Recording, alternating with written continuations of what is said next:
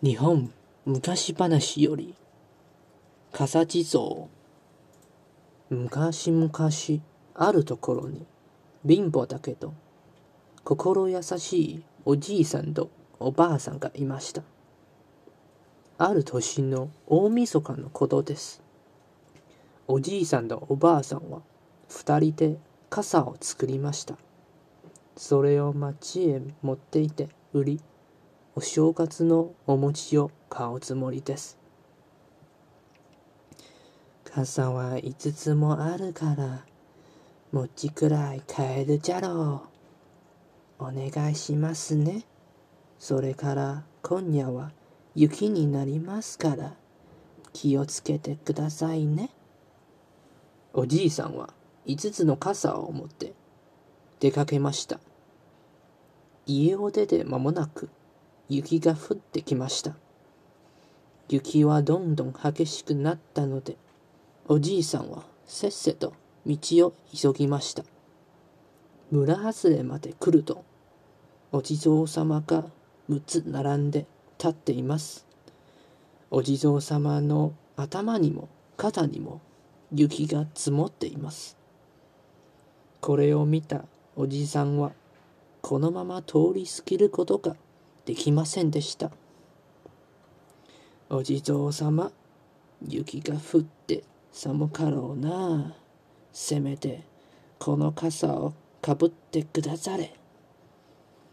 おじいさんはお地蔵様に売るつもりの傘をかぶせてやりました。でも、お地蔵様が6つなのに傘は5つしかありません。そこでおじいさんは自分の傘を抜いて最後のお地蔵様にかぶせてやりました。家へ帰るとおばあさんはびっくりして言いました。まあまあずいぶん早かったですね。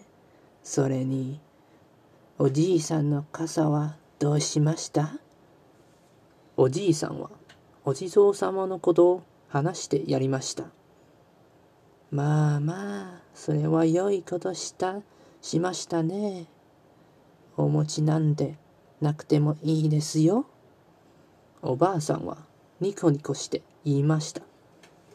その夜、夜中だったのに、夜中だった言うのに、不思議な歌が聞こえてきました。